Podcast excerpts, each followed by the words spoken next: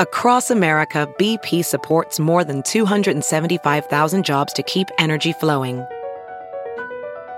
Jobs like updating turbines at one of our Indiana wind farms and producing more oil and gas with fewer operational emissions in the Gulf of Mexico. It's and, not or. See what doing both means for energy nationwide at bp.com slash investing in America. It's Kaley Cuoco for Priceline. Ready to go to your happy place for a happy price? Well, why didn't you say so? Just download the Priceline app right now and save up to 60% on hotels. So whether it's Cousin Kevin's Kazoo concert in Kansas City, go Kevin, or Becky's Bachelorette Bash in Bermuda, you never have to miss a trip ever again. So download the Priceline app today. Your savings are waiting. Go to your happy place for a happy price. Go to your happy price, Priceline. Welcome to episode 587 with uh, my return guest, Mike Schmidt. Um, Mike lost his mom about a month ago, and uh, we were talking, and he was telling me all these great stories about his mom. And she was a very complicated woman, but um, he uh, was kind enough to come by and talk about his relationship with her and to remember the great things about her. She was a very, very fierce woman. I think that's the best word uh, to to describe her: fierce and and complex. And yeah, I think you uh, guys are going to enjoy it. Hey, maybe I should introduce myself. My name is Paul Gilmartin. This here's my podcast called The Mental Illness Happy Hour. I mean, why would somebody need to know the name of the podcast after they've already clicked on it? Because I'm an old fuck, and uh, those are remnants from uh, when people used to listen to radio. Oh, sweet God. I'm going down the rabbit hole already. I was at one of my, uh, oh, want to also mention I'm not a therapist. Uh, it's probably clear from the first 15 seconds of the of the podcast. Um, one of my support groups this week, the topic came up of what part of yourself are you holding on to that you need to let go of, and how does it affect your life? And immediately, my first thought was fear. I have certain fears that just plague me. Uh, the fear of expanding my life and opening myself up to criticism or rejection, uh, the fear of asking for help, the fear of making mistakes and having to look back and go, well, I wasted my time, which intellectually I know is not true. Uh, but I decide to uh, not take risks, instead numb myself with video games. That's not completely true, but and arrogance, I think, is the other one. And some of you that are regular regular listeners may be going, "No, you're you are not arrogant. If anything, you you have low self esteem." Well, I think they're closely tied. I think closely tied together. I think those of us that have kind of a uh, an arrogant streak going through us, I think it's because we have low self esteem, and it's a way to try to compensate. Um, some of the ways that I can be arrogant is that I think that I can cut corners where the average person shouldn't because, you know, I got it all figured out. Um, you know, a lot of times, like when I pray or meditate or do yoga, I'll be like, eh, no, 30 seconds is enough because I, I want to get to my coffee. And um, I think deep down, there's also a belief, because I do believe in a higher power, but where my arrogance presents itself is I think that my higher power doesn't really get me. That my higher power thinks that I love broccoli and doesn't know that I really love pizza. And that if I truly surrender the parts of my life that need surrendering, I won't enjoy myself. Because God just doesn't get me. I don't know if any of you relate to that. And the other thing my friend shared at this uh, support group, and I wish she doesn't know who the author of this was, so maybe you guys will, uh, will know, but it's a list of 10 painful truths. And, uh, first one, the average human life is relatively short. Number two, you only ever live the life you create for yourself. Number three, being busy does not mean being productive. Number four, some kind of failure always occurs before success. Five, Thinking and doing are two very different things. Six, you don't have to wait for an apology to forgive. Seven, Some people are simply the wrong match for you. Eight, it's not other people's job to love you, it's yours. Nine, what you own is not who you are. And ten, everything changes every second. Love that. Love that. We are sponsored this week, as always, by BetterHelp Online Therapy. Um, you know, stress is is something that I, I, think for most people is always there in some level. Some, for, for some people, it's kind of just a low-lying hum. For other people, it's, it, you know, it's a knee-shaking, deb- debilitating uh, thing that we battle every day. And for me, I can't deal with my stress if I don't understand what the fuck it is that I'm stressed over. And that's where going to therapy really helps me. I've been using BetterHelp for uh, online therapy for years now. And uh, my therapist, Heidi, really helps me understand um, kind of the, the cognitive dissonance that goes on in my brain, the, the lies that I tell myself versus what the facts in the ground are. In the ground? yeah, I bury, I bury my facts six feet under.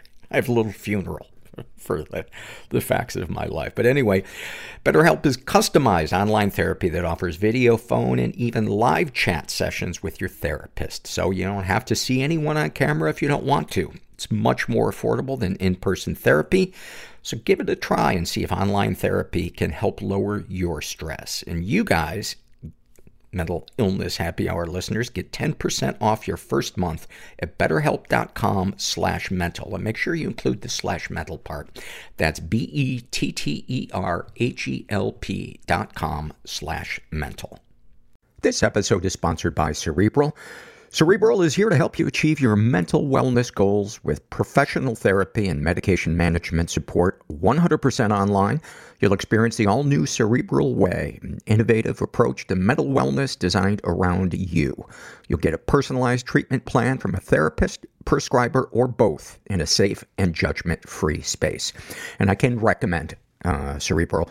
I have. Uh, been doing sessions with uh, my therapist, Megan, and she's intelligent, compassionate. Um, this last week, I had therapy with her, and she helped me prioritize uh, the things that I've been stressing out about. Uh, she helped me clarify things from a state of vagueness to what are some actionable things that uh, that I can do, and uh, and I felt a sense of relief. All cerebral clinicians are vetted, credentialed, and trained to help you feel better. They stay up to date on the latest studies and breakthroughs so they can provide quality care that's based on rigorous research. To get started on your path towards better mental health, Cerebral is giving you guys 15% off your first month of online therapy, medication, or both. Get started at cerebral.com slash podcast and use the code MENTAL. That's cerebral, C E R E B R A L dot com slash podcast. And don't forget to use the code MENTAL to get 15% off your first month. Make 2024 your best year yet. And then finally, we have a happy moment filled out by Silly Space Lum. And she writes, I've been obsessed with space since I was little and was lucky enough to study astronomy for a while at school. The first time I learned the shape of a constellation and then went out and actually spotted it in the night sky, I felt a shocking cold lightning bolt go through me all the alien, gigantic wonder of the sky hit me all at once, and I was overwhelmed with awe and fear. I relive this magical moment once a year when I first see the constellation of Orion. It's my favorite constellation, large and striking in shape with lots of interesting features. His left shoulder is a giant, is a red giant, and there's a nebula under his belt. Uh, and in parentheses, how many guys can say that? Question mark. Due to its position in the sky, it isn't visible all year round. From the UK, it's only possible to see it in the winter, so I tend to forget all about it over the summer. From around November onwards, it starts to appear very late in the night, so I normally first spot it at maybe 2 or 3 a.m. Uh, because he comes out so late, I'm usually walking home from some event, probably a little drunk or stoned and listening to music. The best part is I'm never expecting it. I'll just be vibing and enjoying my journey home. When I happen to look up and spot him in the sky, I get hit by that cold rush of excitement all over again, along with a warm feeling like I'm greeting an ancient mystic friend after his six month slumber. I always smile and relish this moment. It stops me in my tracks and pulls me right into the present. It's a nice, cozy reminder that winter is on its way and fills me with gratitude for how big and spooky space can be. Your fear of death is your love of life in reverse. I'm a kinky person. I didn't want to be I'm, I'm ashamed, a sexual being. deeply ashamed. You are I want to live. fucking depressed. But how? I can't do this anymore. I will be uncomfortable so you will be comfortable. Is life just a series of perpetual losses? You're not depressed. We're black. There is no real chance for intimacy We don't do that. without risking being hurt. Push it all down. You can't go round it. Ireland, like we don't do mental health talk. Through is the only path. No one is ever alone. There's somebody else out there Don't forget experiencing the same thing as you. that the places you feel most broken now You just gotta look for them. will one day be your greatest strength. And when you find them, it's a great feeling. And I'm suddenly feeling horrible about making that joke, but that's how far I will go to get a laugh because I am empty inside. Ah, you're in the right place. I am here with my uh, my buddy Mike Schmidt, uh, who was a guest years ago. Yes. on the podcast, and uh, one of my favorite parts of that episode was uh, you sharing a story about your mom, and sadly, your mom passed away about what a week ago, two weeks ago. Yeah, about a month ago in in uh, yeah in Florida. Yeah. uh, yeah. and um, you you you've talked a bit about your your mom in the in the past and your relationship with your dad was very kind of complicated uh, bordering on non-existent. Yeah, he was, He was, a, Non-existent. he was a monster. I found out later he was a monster. You know, after uh, I took his his death hard, and then after I remember like five years later, I looked at my mom. I'm like, "Was Dad a monster?" She said, "Oh yeah." He a terrible how old person. were you when he died He died the day before my 13th birthday. He couldn't wait a day Uh, he tried, certainly held out, but you know, vodka doesn't wait. That's what he, that's, a phrase they use in Eastern Bloc. um, the, the weird again, I'll tell this story because why not? He, the, one of the reasons I had such a problem with my dad, and still do now. Uh, he, he used to call. He was a drunk, notoriously bad, and he would call and he would bore us to tears. He would, you know, we were, there was a divorce, real domestic violence, bad bad situation. But my mom still thought we should have some sort of relationship with his side of the family. I didn't care. So he would call. Uh, he called me for my birthday. when did he move out Uh, it was he was in and out a bunch. Like I mean, I, I was I was born. They she left him. Finally bailed in 76, 1970. So I was I was not yet 7 Um, or no, not, not yet nine. I apologize. Not yet nine. I was eight years old, and she took all five of us. You know, we had f my mom and five boys split, and uh, and we lived in cars. We were homeless. Th- This, this is a true story. We lived in a house owned by my my father's family, and when she divorced my dad, they evicted us. They evicted my mom and her five kids. also known as the bunch of ungrates. Yeah, what were we? What were we thinking? Trying to survive. Yeah. So uh, literally, my grandparents and I, I. I was brought to court where I was going to have to testify against them, and it like it wound up getting thrown out of court because even the judge said, "You know, this is unheard of," and no, you know, he he. Because there was, they were trying to get back rent for my mom or some nonsense. Again, I was nine. so he Really- came from good stock they were good people. They, you know, they they babied him until he died. So yeah. and were you able to move back into the house No, no, no, no. We split. Like I said, we lived in houses. We lived in cars. what did the judge decide then Uh, we we got evicted, but they wanted back rent. And they Oh, wanted all that so it was just about yeah. money. They sued them, and and they, I got was, you. yeah. And victoriously you went to your car Oh, of course, yeah. We, we we lived in a station wagon for a while. We lived in people's basements. We Hmm. lived in a in a Holiday Inn for a while. We lived in the Tangiers Motel uh, in Cicero. I think it was in Cicero. Um, yeah, so we, we floated around, and then my family kind of rallied, or my, my mom's family rallied around to help her. But anyway, so my dad would call, and he would be drunk. And finally, my brother, my older brother, got tired of it. He'd give me the phone. He'd be like, "Look, you know, talk to him." And I was the one. I would, I wanted my dad, so I would listen to him. He would talk, and I would sit there for two, an hour and a half as he babbled drunkenly. Um, because I was just, you know, again in my mind, it was this thing where I was like, "Hey, these, this is my time with Dad. I've, I, to me alone, you know, he cares and I care." So he called. Uh, a couple days before my 13th birthday, and he he thought it was my birthday. That's all. He was loaded, and um, my friend Mark was at the house, and we were going to go out to play baseball. And I took the call, and it was the it was the call where I made fun of my dad. I finally was like, oh, I held the phone away from my head, and I was like rolling my eyes, like whatever. And I'd tell my friend he's drunk. He does this all the time, and put put the phone down and walked away, mm-hmm. laughing, ha ha ha. Came back still talking, whatever. And then you know, two days later he's dead. I'm like, so when you're, you're That doesn't 13 complicate things in a the thing, is it 13-year-old soul. and you take it with you forever. You know what I mean? And, and even now, knowing how bad a person he was and what a monster he was, I'm still mad or disappointed in myself or angry or Mm-hmm. or whatever. I'm sure some person with a tablet and a pencil would tell you is is is it's still it's still inside me. You know, you try to get rid of it, but you can't. Uh, and you had witnessed him abusing your mom, or Yeah. no? No, no, yeah, yeah, yeah. He uh, he had her in a hammerlock one time, trying to break her arm. Said he was going to break her arm, and uh, it was I saw him punch her and hit her, and uh, he was. We went running down the street for help, banging on neighbors' doors and stuff, and just trying to get anybody to call the police or get help. Um, he uh, he would get drunk in bars, and then he would get in fights, and and then he would come home, you know, with you know, and my dad was a big man. He was, you know, six four, and, and you know whatever two forty.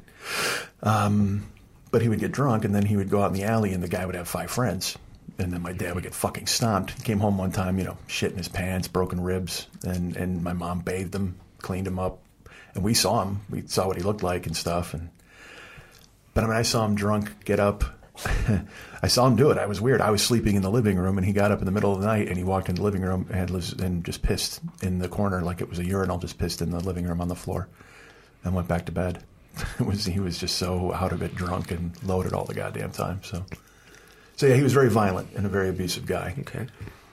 Um, and so clearly, your mom had. I feel I feel strange, like I'm shoving in anecdotes to prove how bad it was. No, like, oh, and no, then this no, happened. no, oh, guess what? No, I, I, I wanted to set the stage a little bit um, so that we can understand the, the kind of the context of who your mom was, what her life was like. Um, to me, the um,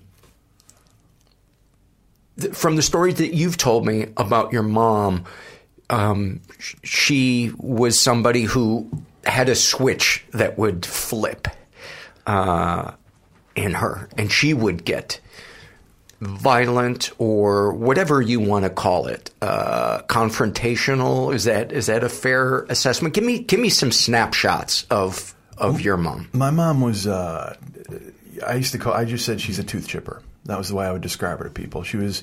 She was like a really fucking angry R two D two because she was only like five five feet one, five feet two, but she was a brawler.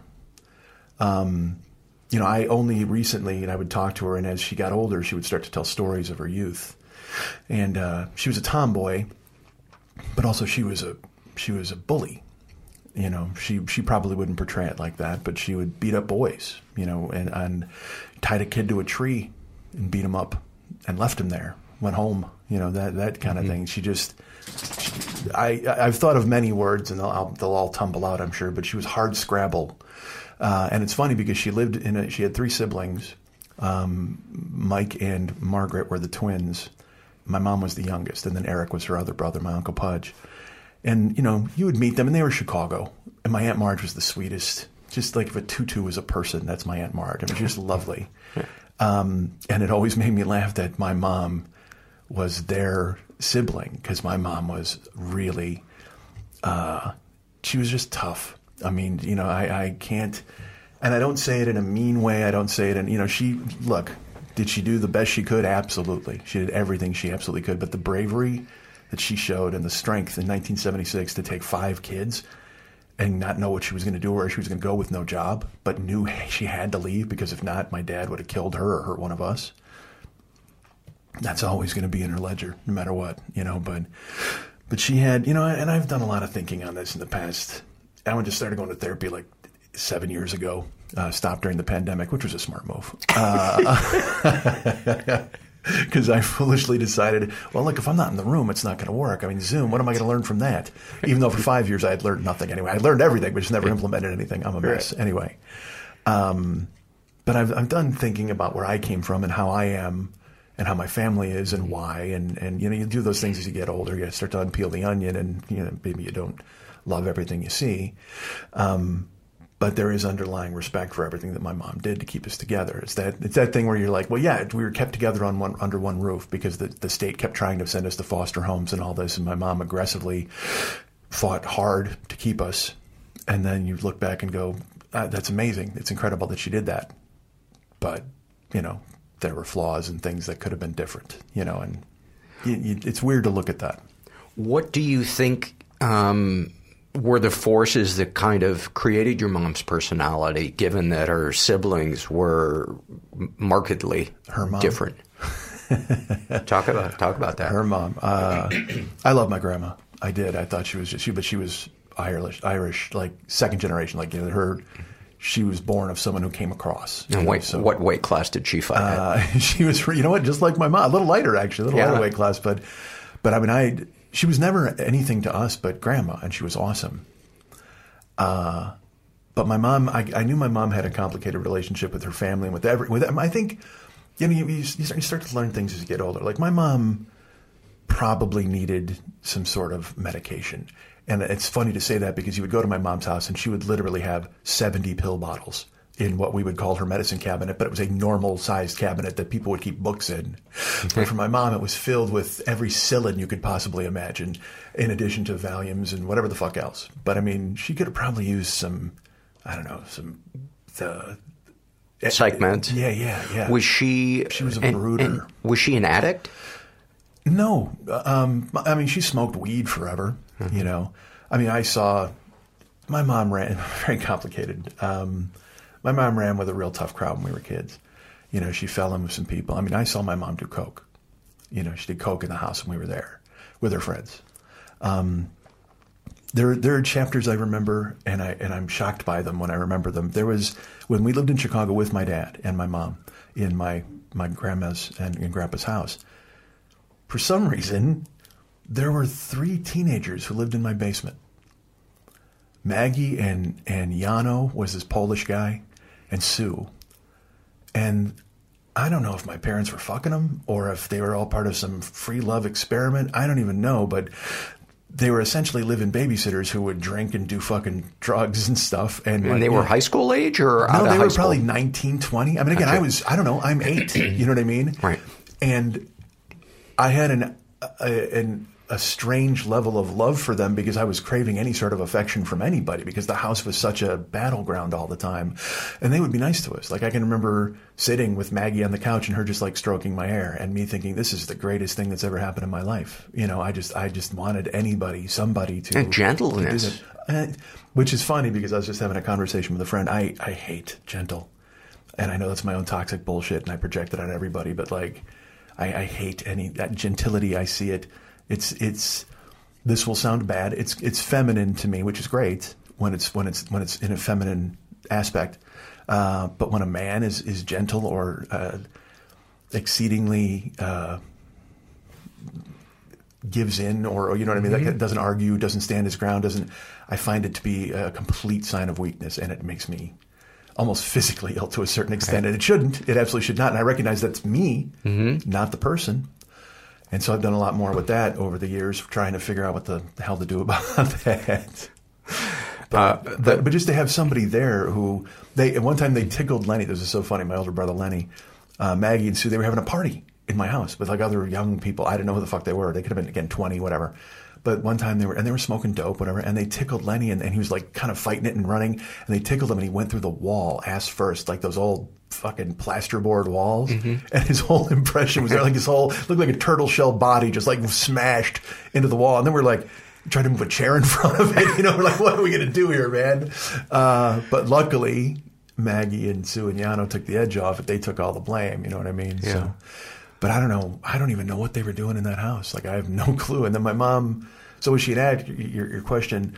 I mean, certainly she she did a lot of drugs. You know, and she always she smoked weed up until she got lung cancer. Do you remember moments of your mom being gentle and affectionate with you, or was it kind of tough love? Yeah, no, she never. Uh, like I tell these stories, and and you know, I went to high school for five years. I, I didn't, you know, I ba- I I didn't even graduate after the fifth. Like I just was just going to eat lunch and play gym. I didn't fucking care, and also was not really looking forward to step into life because I had nothing going on. What was I doing? Um, but like in those five total years, my mom never asked if I did my homework, and never checked it, never asked, none of it. We would steal report cards out of the mail. When she'd get one, she'd be pissed. When she didn't, whatever. We stole referrals. She worked, so she was gone from the house from 8 a.m. till 7 p.m. And then she'd be home for a couple hours, and we would hope and pray the phone would ring because she had an overnight boyfriend. It was Bob. And if the phone would ring at 10, and my, I would be like, yes. Because then my mom would go to Bob's and spend the night, and we would stay up until 3 in the morning watching the new treasure hunt and Letterman and eating all the food in the cabinets, and I didn't care, you know, so. But as far as affection, no, my mom never asked about my homework. I, I, this is, this will sound weird. Like, other than well, the day the day my father died. Uh, after I took after I found out he died, and I found all right. I'll just I apologize that I'm hijacking. I know we're talking about my mom, but um, you know, like I said, it was it was uh, the day before my birthday, and I was outside again. I was playing with my buddies Ron and Mark, and Lenny screamed out the window. He's like, "Mike, you got to come in. Mike, you got to come in." So I came in the house, and, and he's like, "You got to stay in the house." I go, "Look, all my my chores are done. I'm going out." He's like, "No, no, you got to stay in. Stay in. You have to." And he's and he's got the phone in his hand, and I go, "Look, I'm not." I'm not, you know, I'm going outside. Mom said I could go out. My stuff's done. Everything's done. And he goes, Dad's dead. Stay down. You got to stay in the house. And I didn't, I didn't even know what the, I was like, what? And he goes, Dad's dead. Stay here. So I left and I went with my friends and we went out and we went to like, I went to White Hen because there was a girl I knew there. We would hang out at White Hen. And, uh, Which is and a I- convenience store in yeah, Chicago. exactly, exactly. It's like Seven Eleven, and um, and we were all talking, and I was I was saying it like it was, yeah, my dad died today, you know, and they were all looking at me fucking weird, but to me, whatever. I, I, I was just like kind of, I guess, in shock, whatever you want to call it. So then we were playing baseball, like three hours later, and my mom pulls up. I can see her, and she's screaming. She's like, "Get in the car!" And I get in the car, and she's crying and yelling. And we get in the house, and she's like, Your, and she grabbed, she had to grab me. She had to physically grab me. And she, and your father is dead. Your father is dead. And I then I started crying, and then she hugged me. And I don't remember any any other real hugs, other than saying hello and goodbye when you would arrive at her house. I mean, there was no like I see stuff kids are on a couch, like leaning against their mom or watching TV or any of that stuff. And, uh, you know, just my mom was just, she was very, she had to be hard all the time because she had to control five animals. Do you think she was like that before she had five boys? I don't know, man. You know, what- you know, like I said, she was very tomboyish and stuff. Uh, she was she was a roughhouser when she was a kid, um, literally fighting men, like getting it. She told me a story again. She started to tell me all these stories. So she one time went on a boat. She had a friend who was like a model for Sears catalogs and was like a little a Chicago young girl who was going to get into modeling, and she was really hot. So these guys all wanted to get her on the boat. So she came with my mom and another girl, and they were like, "Yeah, we'll just go on the boat." So they drove out, drove out on Lake Michigan, and then they were like, "All right, well now we're going to fuck." And my mom was like, "No, that's yeah, no, that's, not happening." And they all, so the one girl, of course, just goes and sit and start crying, and uh, and my mom immediately just slugs one of the guys, hits him. She's like, "No, not happening." And then it was like literally uh, a parody of a movie where they chase people around the boat and there's music and stuff. And my mom's just like, "No, you, you might as well just fucking take us home because it's never fucking, you never, never." My mom fought them off, and her friend was just crying, was useless. But she's like, "I, you know, I was protecting her, I was protecting that, and the other girl too." And and then finally they were like, "Enough, fine, fine," and they they went back to shore. And they uh, And that was the end of the Benny Hill episode. A special, Yeah, yeah. a special Benny Hill. uh, they went back to shore and they dropped her in uh, Harlem in 1959 or, or 63, whatever. You know, some where they weren't supposed to be as three white women in the middle of the night. Uh, Your mom was raised in New York. uh, no, Chicago. Uh, Oh, uh, Harlem, Chicago. Yeah, yeah, yeah, yeah. Okay, I thought you meant Harlem, New York. no, no, no, no. No. Oh my God, it's a boat. That's a boat ride. Let me tell you that. Yeah. no, Chicago, of course. And then she went up on. Eh, I, I say Harlem, but we know it, it's you know this south side, what a bad area, whatever. Mhm. And my mom said they had to walk. They had no car. They had no anything. And she told me she said a, a guy pulled up. Uh, there was a um, African American guy, and he's like, "What are you doing here?" And my mom was like, "We just got there," and he goes, "You can't be here." And he literally drove them home. He put them in a car and he got them home. And she's like, "If he wasn't there, I don't know what the hell would have happened." But, but again, it just shows you. My mom was like, "She, no, it's not. This isn't happening." Punches one of the guys. You know, ends up in a fight on the boat. Everybody's chasing, and my mom's just like, "No, you might. You, I'll, you can do this all night." And then she won. That's my mom. She was uh, relentless when she needed to be. It, it so um, speaks to the complexity of human beings that then your mom would choose a man like your father, a bully. Yeah, I, I I've often wondered what what he brought to the table. You know, he was a Navy guy. Uh, he was a truck driver. You know, just typical blue collar Chicago.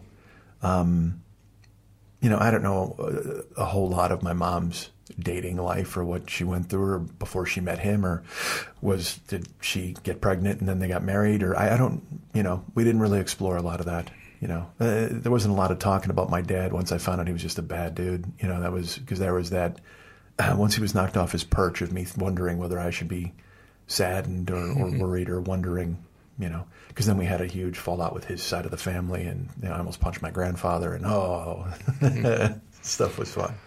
When so. you look at the the aspects of your life that you have trouble making peace with, or the things about yourself that you don't like, you know, your history of uh, trying to solve things with with violence. Do you ever think, oh, I've got my dad in me and there's nothing I can do or I hate that part of me. It comes from him. I mean, well, I, or her. Or her, yeah. I, I, I didn't think yeah, about that. No, I, I, I, I am my mom's son. In, in, but, but not. But I'm a, I'm a different. You know, my aggression is all. It's me. My aggression is me because I'm angry at myself for the things I haven't done.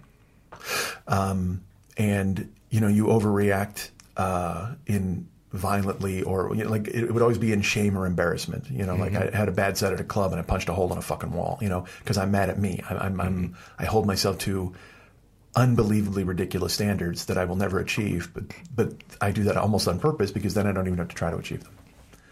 We should start a club. so I I there's there's a lot of of my mom in me. Um, there might be a lot of my dad. You know, my dad was a toxic fucking asshole, and I chose food rather than alcohol. So I always say that I chose food as my destroyer. Um, but my mom was a brooder. My mom was a fumer. Happiness didn't come to her naturally. No. Did you ever see her happy? Uh, when she wasn't under the influence? She loved animals. Yeah. Um, she loved. Well, she chose your dad. Uh, and raised five. Yeah. Um, she had she she had a cat. She cat. Oh, she had a. You know when I would see her, kind of the facade would drop was when she had a bird, and her bird would ride on would walk around on her shoulder. She had her bird all day. She and she'd be drinking diet coke and watching TV, and her bird would be right there on the arm of the chair. And then she'd get up to leave, the bird would hop on her shoulder, and they'd walk into the kitchen together, and they'd do stuff. And so she could be you know, certainly she had gentility in her, uh, and and with her grandkids too. Once her grandkids came along, I think she, it was almost foreign to her that there were now children that she didn't have to scramble to protect. Mm. And she could instead just kind of love them. You see that with a lot of grandparents. Yeah. I, and I think on some level, too, that makes um, the the kids, her kids, or, you know, the, the grandparents' um, kids a little pissed that the grandkids have this no idea a little of this other this other side to them. No, I, I, I mentioned that she got a lot from her mom. Like I I just knew my grandma as my grandma. I didn't know about the the relationship she had with my mom, but I saw it over the years later as I got older. For and instance, there, there's a well, there's a night. This is this is a night I'll never forget. We went to Ringling Brothers my grandma, my mom, and us five boys. And from the moment we got in the car, my grandma was all over my mom, belittling her. Just, I mean, letting her have it. What are you doing? Why'd you turn this way? Oh my God! Why? How do you drive? What you know? Everything. I mean, climbed up her ass and never left. And we got to the circus even, and we were trying to find our seats. And I remember walking through the concourse, and my grandma going, "Well, I think you're going the wrong way," you know, but passive aggressive, not not always aggressive too. Uh, Patsy, are you sure you know what you're doing here? Because you know I don't want these kids to miss this. And and as kids, we were. I was almost like watching a movie because I had never seen my mom weak and and have to deal with that in you know my mom dealt with a lot of things in silence but she never let herself get pushed around or berated my mom always stood her fucking ground and to see my grandma doing all of the things that honestly my mom would do to us like she treated my mom like my mom treated us and we were laughing. We were. la- I remember we were just going. This is this is amazing. It was this. It was better than the circus. I couldn't believe it was happening. Um, but it was only later on that I realized how unbelievably damaging that must have been for my mom. Yeah. And also, that was her life.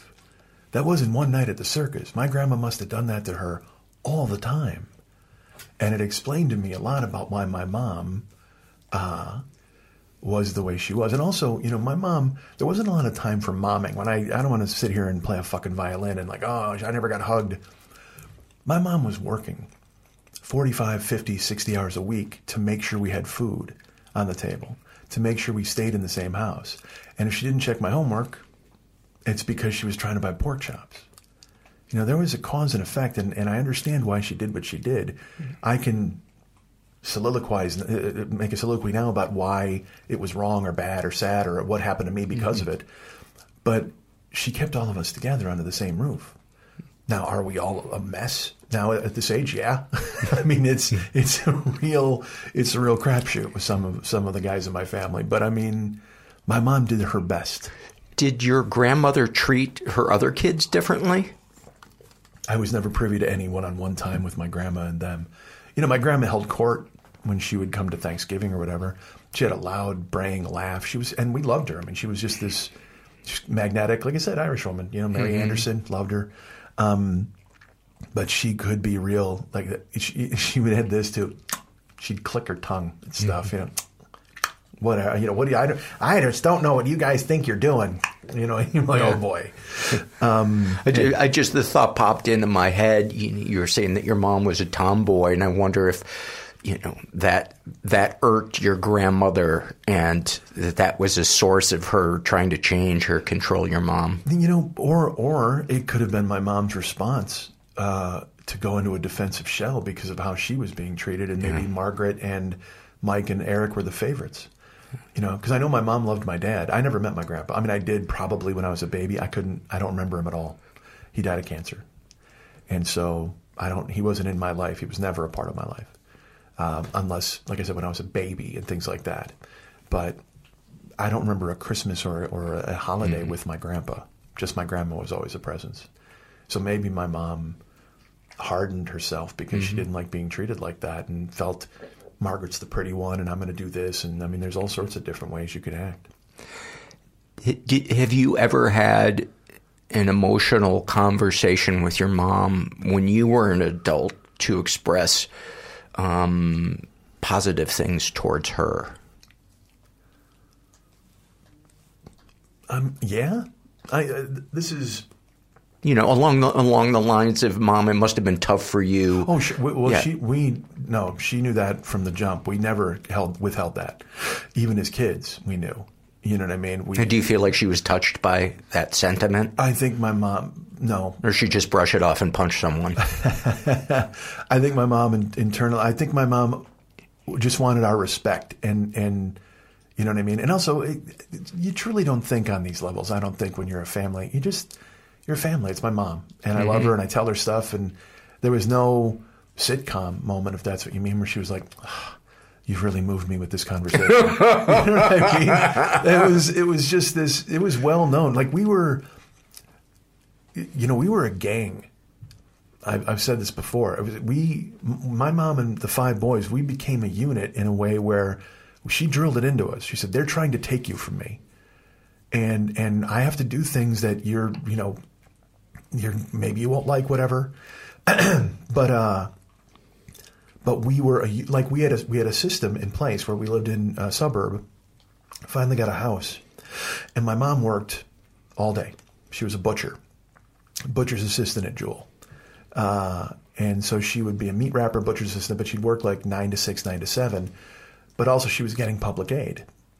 She was getting food stamps. She was getting, you know, because she needed it. Mhm. But she wasn't qualified for it. She wasn't supposed to get it. So there was always that aspect of we knew what we were doing was wrong, and we were all in on it. We were told, you know, don't say anything to anybody, don't tell anything to anybody. I grew up in secrecy all the time. Don't tell anybody this happened. Don't tell anybody that happened with your brothers. Don't tell mom. Don't do this. Don't do that. Um, we would have a public aid worker come visit our house, and we had a plan. Close the curtains. Lenny gets the door. He opens it only a little. One of us calls mom at work to come home, and and nobody said anything you know, and go in the hmm. back. So she couldn't see feral children running around in the living room. You know, just literally only open it a crack, and Lenny would deal with the person and say, "My mom's not home right now. She had to go to the store." And you call your mom and go, hmm. "Mom, the, the woman's here. You got to come home." So they never had a bead on, and and we also, my mom, my mom had a feud with people in this neighborhood, and there was a woman directly across the street who would call the state and report that my mom had gone to work. So your mom loved her. Oh my, yeah. My mom could never get her hands on her though. She she bought up. we- I told the story last time I was here. She fought somebody else on the block, but if it was if she could have got her hands on Mrs. Warden, it would have been all fucking over. uh, but yeah, so we were we were a unit, man. It wasn't. I wasn't one of these. We look.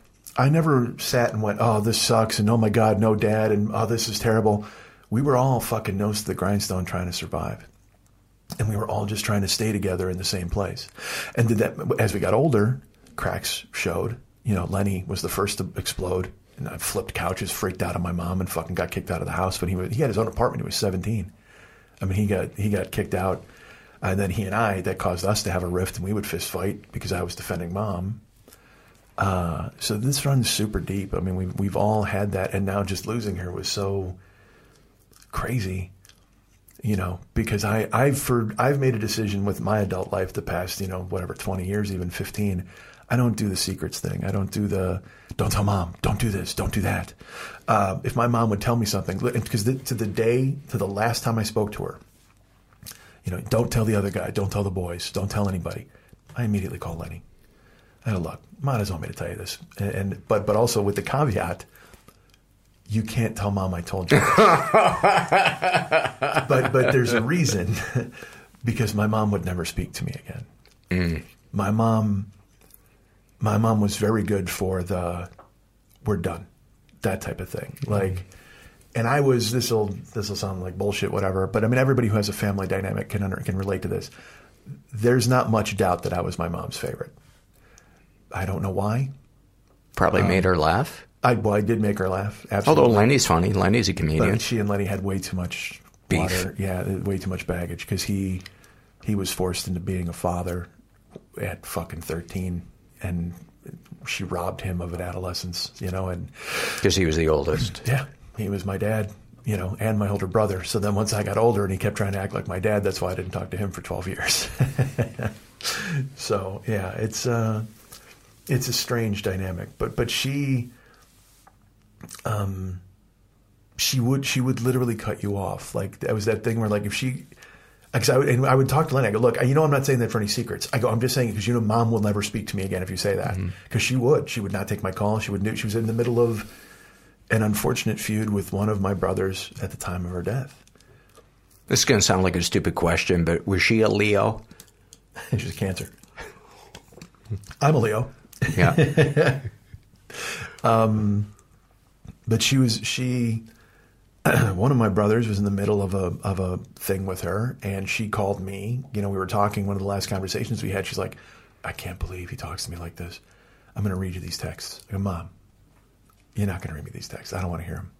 You don't understand. I mean, how would you talk to your mom like this? What would you do?" And I go, "Well, you know, Ma, you you say stuff too. You know, I go, it's it's."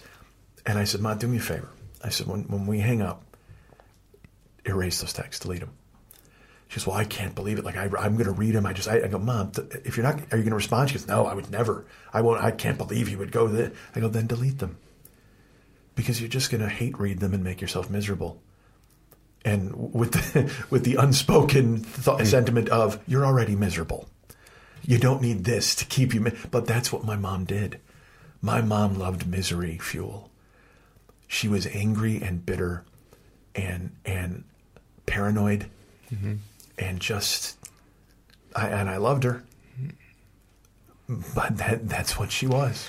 It, it can be so draining to be around people who treat indignation like a drug because you know there there there's a saying that resentment is uh, taking the poison and waiting for the other person to die. yeah. yeah, she was uh she didn't have friends. It's a terrible thing. She chose it. And in, in sitting in Florida on her sun porch eating breakfast in, in 75 degree weather, I, I, I wept for her choices. And she had a hard life. She did. And she fought the whole fucking time. But the problem was she fought when she didn't need to. When it came time to not fight, she looked for a fight because of the chaos. You know, I, I, I have a lot of that in me. I grew up in chaos, so now I gravitate to it. I told you this. I used to when, when there would be a physical altercation anywhere near me. I mean, I was, uh, even if I wasn't bouncing, if I was in a club and a fight broke out, I just wanted to jump in. I would vibrate, physically vibrate, going, I got to get in on this shit. Why? Why? But it lives in me. I fought it off recently. Christ, my fire's gone out. I can't. I can't even. That's a whole different conversation. But she, hers never did, man. She wanted to fight anyone. I, I went. You know how it is when you go to Florida. My mom lived in Florida. Uh, hated it. Hated it. Only went because my stepdad wanted to go. Or did she just want that to be the case so she could have something to bitch about every time I goddamn talked to her? So when the first time I ever went to visit, you know, and they lived in a beautiful place. Like I said, they had a sun porch. My stepdad had a barbecue and a smoker. He'd smoke meats and he would go fish and golf. He loved it. That was the whole point. He wanted to go. My mom was just like, nah, she fucking hated it so much. Or at least pur- purported that she did. And But the first time I ever went, uh, you know, I got there and the next morning, the first morning I woke up, took a shower. And Dan's like, hey, buddy boy, you want to go get some breakfast down at the clubhouse? Because they had a, it was a, mm-hmm. I don't know how to. If you've been to Florida, it's not an old folks' home. It's a full gated like community mm-hmm. Uh, where people have their own homes and stuff like that. And it's and but there's a clubhouse with all sorts of events. And uh, I was like, yeah, let's go. That's amazing. And uh, we go, hey ma, you want to go? And she, ah, fuck that. I go, what? She's like, ah, I'm gonna fucking go down there with people touching my fucking food. I go. ma, we're to go have eggs with people in your building, I, I, in this whole community. Like, I let's just go. I don't want to fucking go down there, and you got to fucking talk to everybody, and you sit there, and you know everybody fucking. Why? Who's this fucking friendly here this early in the fucking morning? All, all right, all right. And Dan goes, "Well, I'm going to go." And I go, "I'll go with you." And we went down there, and you know, my aunt Marge lived in the same place. Mm-hmm. She saw me, Michael hugs me, and if you've ever been in that situation, uh, you know, I, I, at the time I was only what was I? This is got to be twelve years. I, I, was forty, you know, just a little over. And and all of the all of the old people, you're just you're this shot of vitality that mm-hmm. your life has arrived. You know what I mean? You're somebody different. That's all that matters. Mm-hmm. And so they all want to come up to you and they're like, "Oh, you're a big boy, aren't you?" The feeling your muscles. You know what I mean? They all, they all want to have ham with you, and they're just incredibly lovely and they're because they went to Florida to be happy and live out the rest of their life doing the thing they wanted to do in a warm place. And I, I'm, I sat and met people for two hours. Everyone came to me to talk to me. Oh, you're Pat's son, you know? Yeah. Where is she today? And you're like, oh, you know, she's uh, just back home, you know, Mumbling house." about you. yeah, she's she's furious at all of you because you exist and you actually enjoy this, and she couldn't handle that. Uh, and that and that was her, man. She just and I find myself, like I said, as we go through her house and her papers and these things, and and she just, man, she was just miserable for no reason all the time. And now I, I take that lesson and I'm like, all right, well, when I get home, here we go. I'm going to get on the bike and I'm going to do all this stuff. And I've been wearing out the same groove in my couch for the last month and trying to climb this fucking fence, you know, and and I I have to, you know, because she was embittered and entrenched. And she loved murder shows and she loved animals. She just, you know what, the one thing this this is she had just discovered TikTok. And every time we she'd send me TikToks all day. Any animal, any cat doing a backflip, any bird singing a song, she loved them and laugh. Oh my God. She had my grandma's laugh too after a while. And it was just so that was great, you know? But then she but then it was almost like she wouldn't let herself stay in that state and she had to find the thing to be mad at. Yeah. She and and and then it didn't help that like she would get involved in the you know my brothers we all have our nonsense, and like I the thing that led to me not talking to Lenny for the longest time we had this huge fist fight whatever, and then the next night my mom calls me and she's like what what's this with you and Lenny and I'm like I don't know what you're talking about. And she's like, "Well, Lenny called me last night, and Vesna, they're talking." And I'm like, "Why would he call you? Why would anybody call you? We're grown men. It's our fight. Why the?" And Bud, my family has always been about I got to get those people to hear my side and on my side before the other person spills their guts and it turns into you know what I mean? Just survivor. And I divorced exactly. And I divorced myself from that for, forever. I just want nothing to do with it. I've wanted nothing to do with it for a very long time. I have my own bullshit to get through. I can't relive and carry the childhood baggage I had forever. You know it's just it's just the, and I know we're talking more about me. I don't mean to but but no you know. How, how, we want to talk about my mom. What am I talking about? I would like to talk about her in a vacuum with no relation to you and no effect on your life, Mike. And you've ruined that. You have ruined my desire for a hermetically sealed look at your mom. This is why I haven't been back in 10 years, even though, oh my God, I could have filled so much time. uh, buddy, thank you for, for coming and uh, getting vulnerable and you know, just being my my friend. Um, it's amazing when I think about what you've gone through as a as a kid, um, how accessible you are emotionally to me as a as a friend. That we're able to have serious conversations and vulnerable conversations, and and you let your guard down in those in those moments and it to me that takes friendship to another level. Well, I, am honored that you would ask me to be on, and uh, you know, I, am going to cut you out, but the stuff about your mom's great. well, that's fine. Yeah, go ahead and, and mute the rest. Um, well, then I'll leave. I'll put a button on it. I, I, you know, I wrote an obituary for my mom, and I didn't want to write the typical newspaper bullshit. I didn't, you know, because I didn't know how, honestly, truthfully. And I, and she she was extraordinary and yet ordinary. I, I, don't, I don't, you know, a lot of people can romanticize people in death and say, oh, they were this and the best and the greatest and stuff. And, you know, my mom was extremely complicated. And there were levels and levels and levels. And, but, but in truth, I think that her story could be any, any woman's story, any single mother's story, any abused woman's story.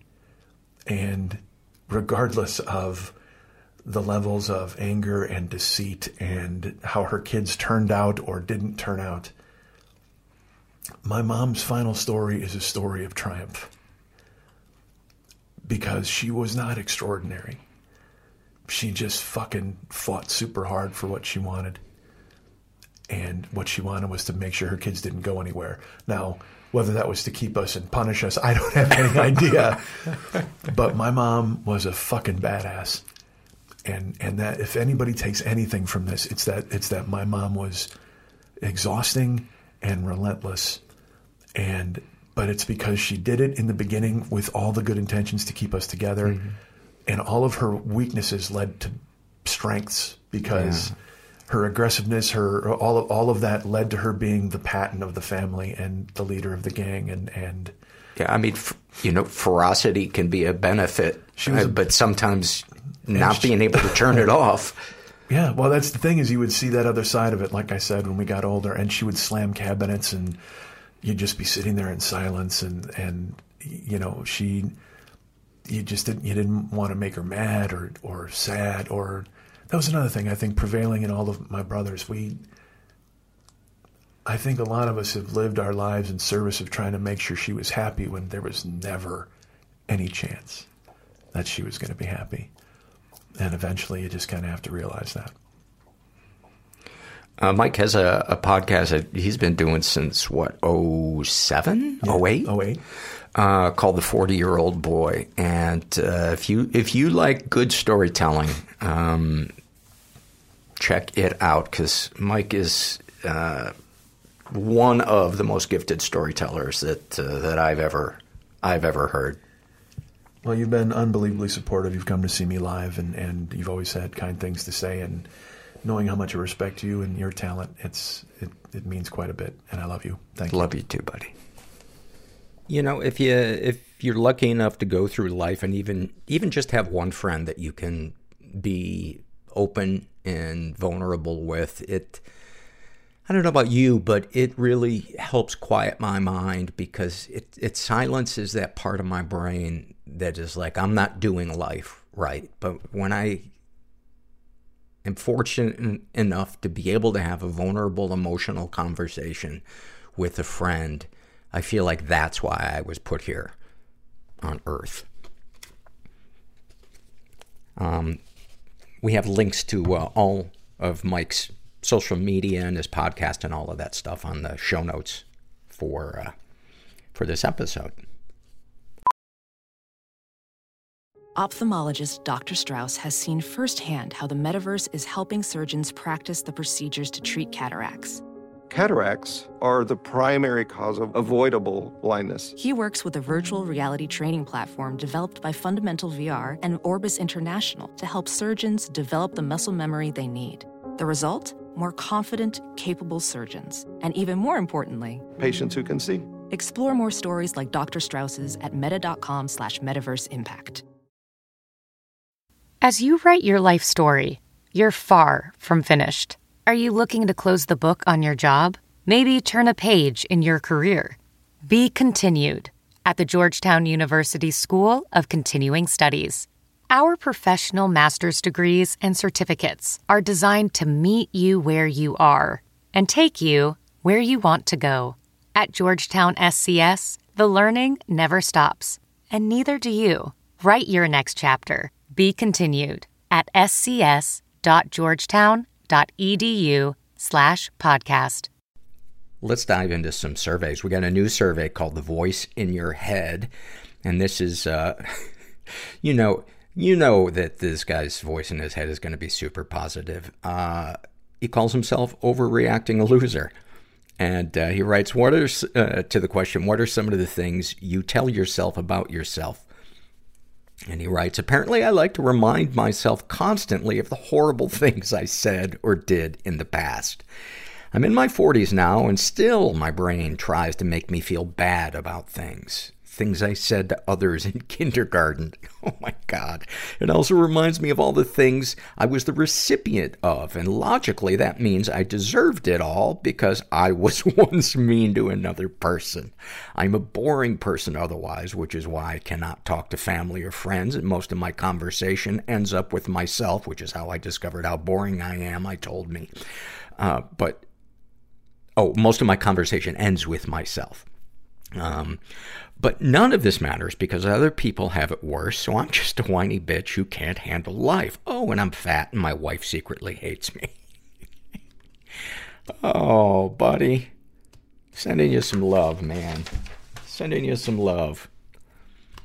This is also from the Voice in Your Head survey filled out by Ems. And she writes, uh, Tell myself I'm a bad mother, hopeless, unmotivated, I'll die alone with 12 dogs who will eventually eat my face. I'm a fraud. Just a matter of time before they all find out. Shh.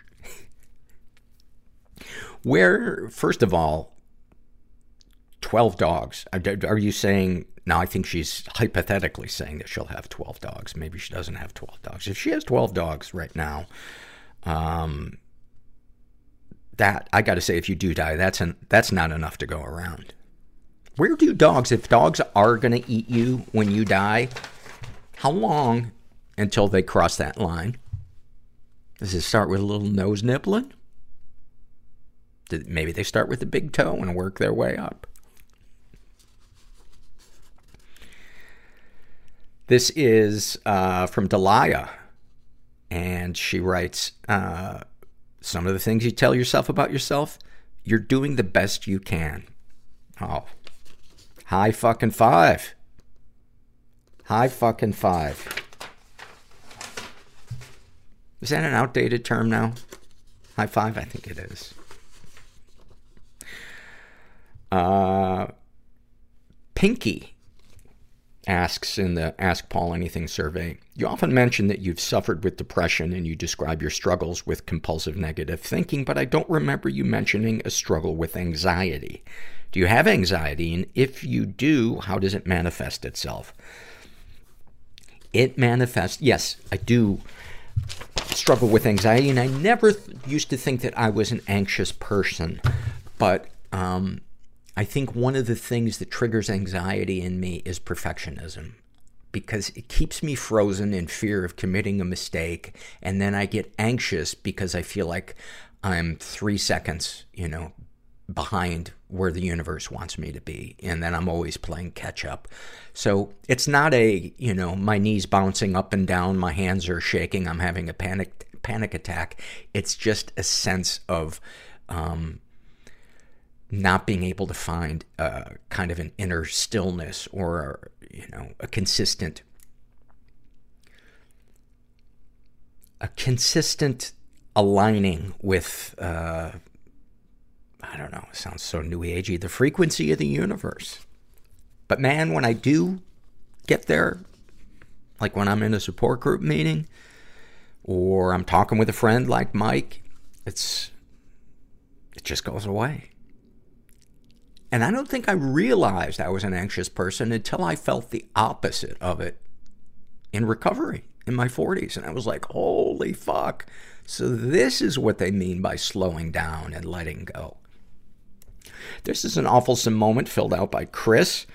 And he writes, after 40 weeks of pregnancy with our first child, we were concerned about a lack of fetal movement and went to the hospital. Looking at the ultrasound screen they wheeled into the room, the nurse pointed out our son had no heartbeat and we had lost him. Reality took on a nightmare dream quality from then on, and surprisingly, we were told we would still proceed with a normal delivery. My wife delivered our beautiful son the next morning after a night of tears, fitful semi-sleep, and bad dreams. We then endured the achingly bittersweet time of saying hello and goodbye to our little boy.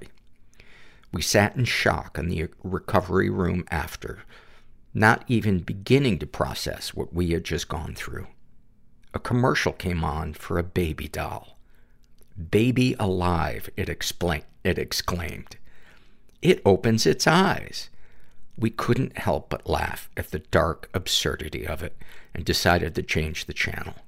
We've developed a very dark sense of humor as a coping mechanism, and we've always found a way to laugh through this intense trauma. I honestly believe it's the only way we survived and found the strength to keep moving forward. It's now a year and a half later, and after a terrifying second pregnancy, we got to bring home our second son safe and healthy. We've come a long way towards healing, and my wife and I are closer than ever. I have to give the universe some credit for having such a fucked up, perfect comedic timing. Oh my God. If, if that is not the definition of awfulsome. And I love that you and your wife grew closer together because from what I understand, a lot of the time when people lose a child, um, the, it, it drives people apart. And, um, Wow. Wow. So moving. So moving and so fucked up. This is from the Struggle in a Sentence survey, and this one is uh, a bit graphic. This was, uh, or at least a snapshot from her life is a bit graphic. Well, not a bit graphic, very graphic. And this is filled out by Jessie Darling. And about her depression, she writes, like my mind and soul are dying, but my body hasn't caught up yet. Wow about her ADD, what it must be like being a squirrel. About her anxiety, starts with being drug out by a tide, then drowning in the open ocean only to find out it was a dream. about being a sex crime victim, walking around with parts forever taken, and those holes are filled with vengeance and rage that only get calmed with drugs.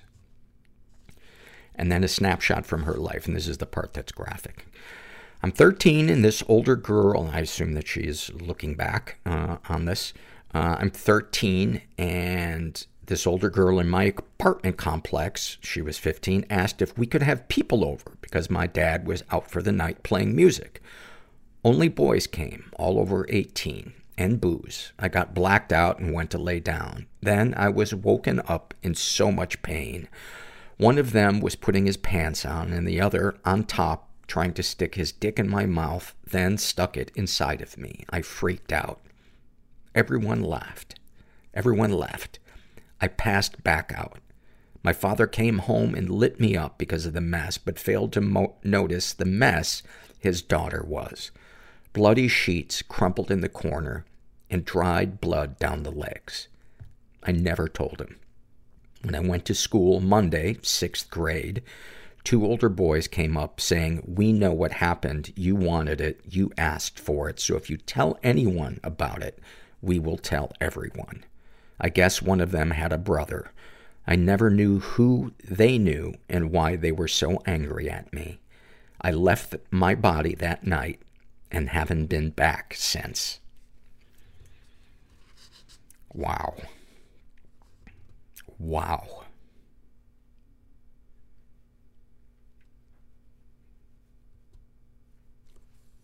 Sandy just in love, and I, I, I really hope that you're reaching out for, for support, because that is a fuck of a lot for one soul to take on by themselves. This is from the Love Survey, filled out by Gramps is having another beer for breakfast. And they write, uh, I love grilled cheese sandwiches, especially with a hot sauce on the side. I love total silence when I'm working on a new project. I love that month where I get three paydays instead of the usual two. I love a big curvy woman, even better if she's polite.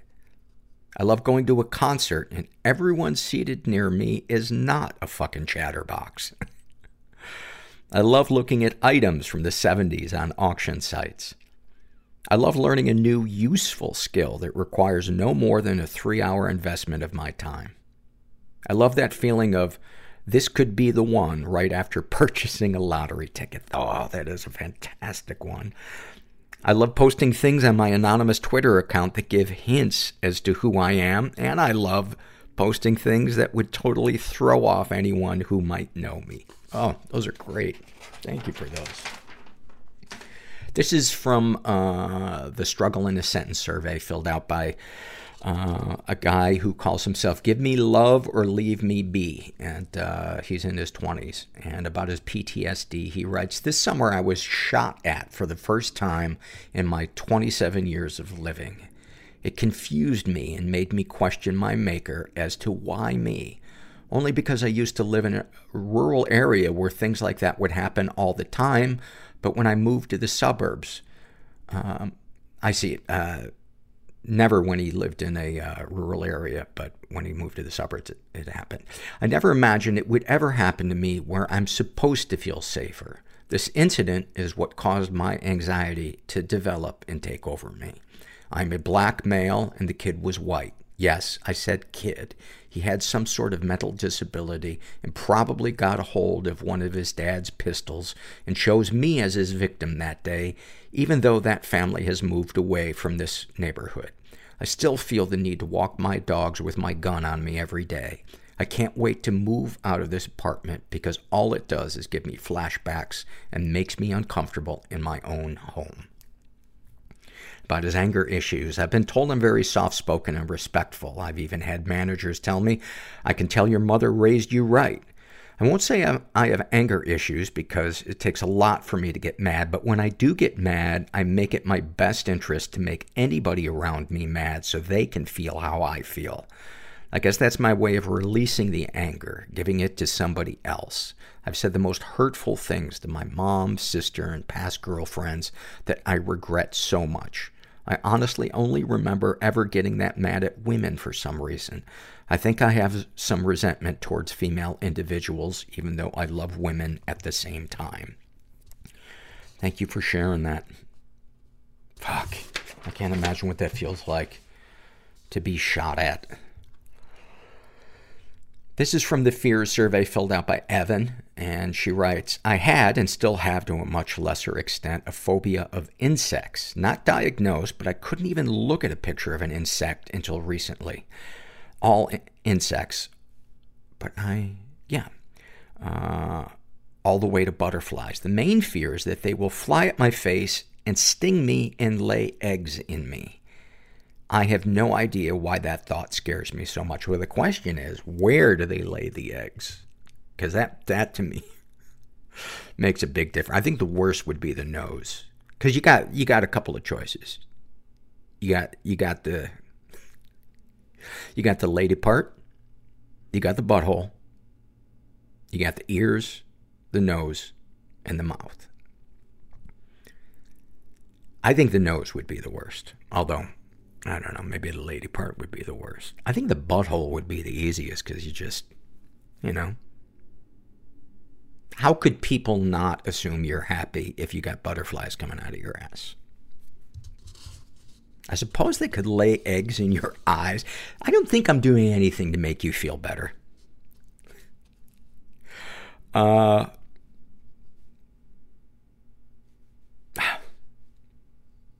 Dragonflies are the worst. The bumpy, lumpy ones. We never used to get them where I'm from, West Ireland. But in the summer now, they fly around the back roads where I walk my dog. The first walk I went on where I noticed them, I shuffled past as quickly as I could, holding my breath and freezing every time they swooped overhead. I did that for a little over a mile, and as soon as I got home, I dropped onto the sofa and started bawling. I don't know what caused the fear, only when it started somewhere between February and July of 2011. Oh, fuck. Fuck. Thank you for sharing that. And, uh, all the best to you and, uh, the eggs laid inside your body. Currently growing, waiting to hatch. How many likes would that get on Instagram if butterflies were just flying? your butthole. This is from the Fear survey filled out by uh, Rags to Comfortable Living. And they write, I fear no matter how well I perform or how high on the proverbial ladder I climb, I will never be able to shed this imposter syndrome. I fear that I will always be that impoverished child in a successful person's body. I fear that I will never again know the love I had known when I was married during the good times. I fear that I will not be accepted exactly as I am because I teeter between realms. My socially liberal values always conflicting with my conservative fiscal beliefs. My extremely healthy lifestyle conflicting with my closet smoking. My poor person upbringing with my upper middle class adulthood. I fear that I will be alone for a much longer time than I want to because I need someone that can accept me as mentioned above, but I must also find them attractive. I fear that I am selfish. I fear that I am hurting male friends that I have friend zoned, still having friendships with them while I know that they want more, even after I clarified that I do not. I fear that I am superficial for not dating these people that accept me as I am because I am not attracted to them. I fear I am too picky. I fear that I will get older, fatter, and uglier, and never have appreciated myself now, younger, beautiful, and thinner. I fear that I will always feel like I'm too fat, no matter what my size is. I fear that I have lived life wrong so far. I fear I will continue to live life wrong. Oh man, that one. Holy shit. I don't know about you guys, but that one hit me right between the fucking eyes. I fear that people will always believe I am inadequate. That I will believe I am inadequate. Thank you for those. Those are awesome. This is from the love survey filled out by the uh, by Twilight Zone, and they write, "I found a book of the Rugrats Hanukkah episode recently. It means so much to me because that was the first time I saw a Jewish family on TV that I could relate to. What an awesome one. Thank you for that. This is a shame and secret survey filled out by a guy who calls himself tallest man in town. He identifies as straight. He's in his 20s, says he was raised in a pretty dysfunctional environment. Uh, ever been the victim of sexual abuse? Uh, one of the times he uh, reported it, and another time some stuff happened, but I don't know if it counts.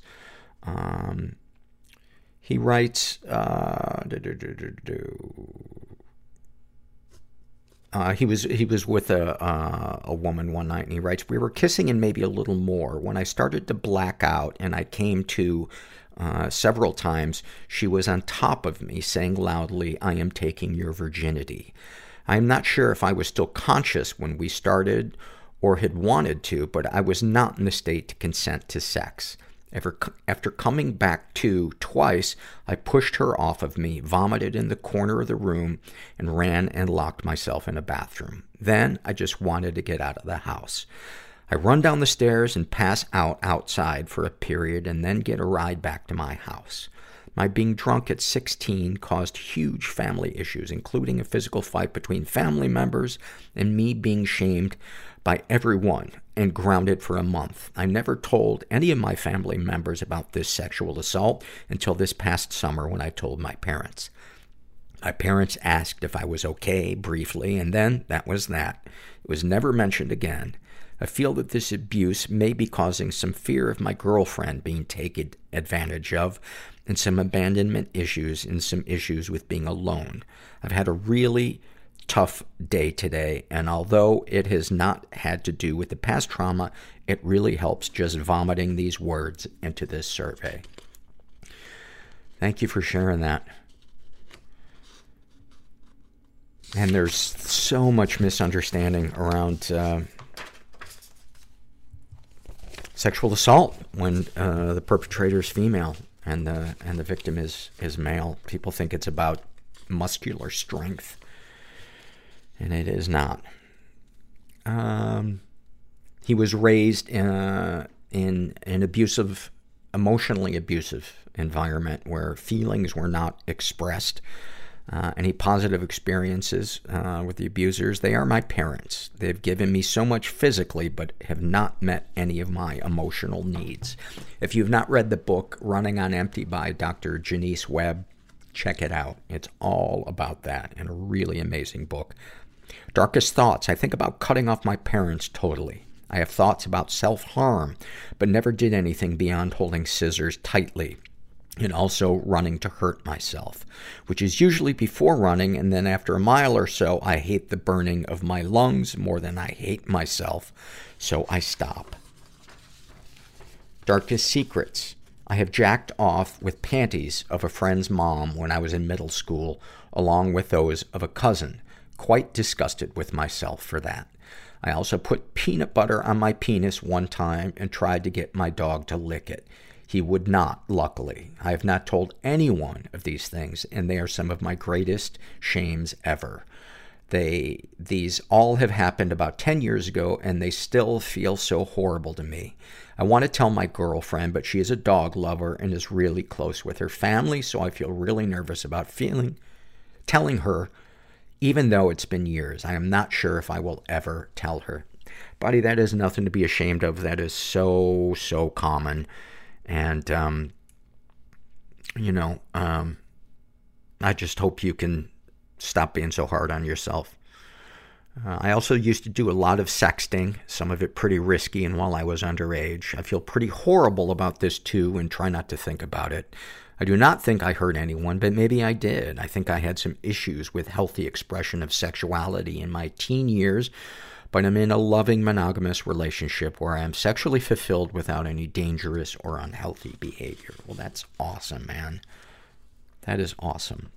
Sexual fantasies most powerful to you to be completely dominated by a woman that cannot control herself. I think I would like a rape replay where I can have a more positive replay of that experience. What, if anything, would you like to say to someone you haven't been able to? To tell my girlfriend about some of my shames. I am not sure if I will, but I love being almost completely honest with her, but feel bad about not, not telling her this and the sexting. Well, what about running it, it, it by a therapist um, before you share it with her?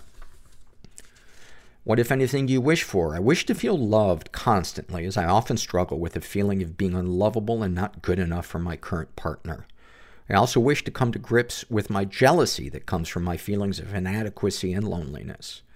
I want to be in a committed relationship that I am not scared that the other person will break up with me at all times. I want a job in a field I do not morally disagree with. Uh, I am uh, very far left and have a job on Wall Street. Mm, That's going to be a challenge. I would also like to start seeing a counselor. Have you shared these things with others? Yes, mostly with my girlfriend and close friends, and it went really well. I also used to tell people about my sexual assault, thinking it was cool to lose your virginity, and then recently would tell people I did not even know uh, that well to normalize it. Uh, I am quite happy I no longer do this. How do you feel after writing these things down? I feel much better. I've had a really tough day, and this was a perfect way to feel heard. My girlfriend has something today, and I can't talk to her, and got in a negative thought spiral that was really bringing me down. Anything you'd like to share with someone who shares your thoughts or experiences? And these, this is all in caps. You are not alone. Find those people that will listen to you without judgment. If you look around and do not see this quality of the people around you, it might be worth re-examining some of these relationships. Amen, brother. And thank you for filling, filling that out and going deep. Going to all those icky memories, man. It's so hard. It's so easy to lock them away. And then finally, this is uh, from the love survey filled out by Rosie. And uh, she writes, I love when I'm driving and another car coming towards me flashes their lights to warn me there's a speed camera up ahead. Now, don't get me wrong, I'm not a lover of speeding, but that gesture from a stranger really reminds me there are people out there watching out for each other, good people. And it reminds me if I ever got into trouble in public, there would probably be someone who would come over and offer me help, as I would to others. Those flashing headlights help me feel connected to those strangers in their cars for once. I love when it's time to change the blade on my razor and I push the teeny tiny buttons in on the side and pop. Off comes the old razor. Such a satisfying feeling. Then the new one so perfectly clicks into position. I don't know how. Uh, I don't know I love, I don't love how for the next few days my legs are a bleeding mess as I can't shave with a fresh razor, but hey, it's worth it. I'm not sure which I love more, using the last tea bag from the box or opening a new box. Okay, I guess I love them both and it doesn't need to be a competition. In the parentheses, damn my childhood. I love when I plug my phone in to charge just in time, when it has just the tiniest charge, like a percent or so left. And in that moment, I feel like a hero. I love when I don't get triggered by something as much as I used to, and the hours and hours of therapy seem, in that moment, to work. Like when someone says something which, not too long ago, would have sent me into a massive, complex PTSD self-hate spiral. Whereas, instead, I use some of the tools I've learned, and they work, and I just float on past the events, almost like I'm hovering above, and I can almost see the alternative reaction I would have made in the past playing out below before my eyes, whilst the new Rosie just carries on with her day. I love when my daughter says something back to me which shows some of the lessons I've been trying to teach her have worked. Things that I wasn't taught in my childhood. Like just yesterday, I was trying to park my car, and for some reason, I just couldn't get it to line up to the lines. And I kept my cool and just kept trying as my little girl was watching from the back seat. I really work hard to model being okay at being imperfect to her. So anyway, as I'm pulling back and forth, She asked what's going on, and I explained, I'm just finding it a bit tricky to park right now. She said, You're still learning, Mum. That's okay. Just take your time. Not in a way like she felt she had to parent me, because believe me, I'm very mindful of protecting her from that burden. It was just a calm matter of fact, second nature observation, and I was so freaking proud of both of us in that moment. And then this one's hard to read. Finally, I love you, Paul. I love everything your podcast stands for. I love how much it has taught me about myself and about communities. I have no day to day life interaction with such as the transgender community and the bipolar community, along with the importance of dogs' buttholes, and any butthole for that matter. Thank you, Paul. You are loved. Well, that means a lot to me, and those are awesome, awesome loves.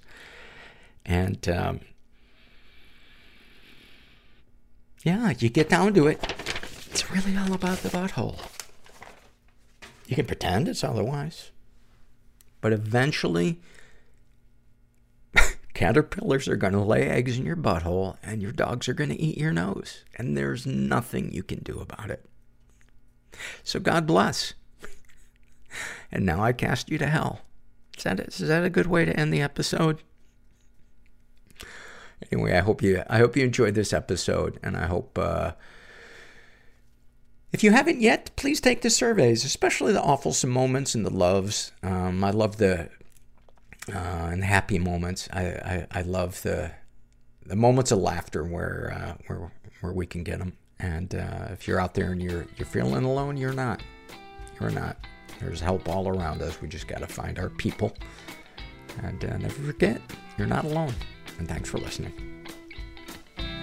Everybody I know is bizarrely beautifully Everybody fucked up I in some know weird is way. bizarrely beautifully fucked up in some weird way. Bizarrely beautifully fucked up in some weird way. Bizarrely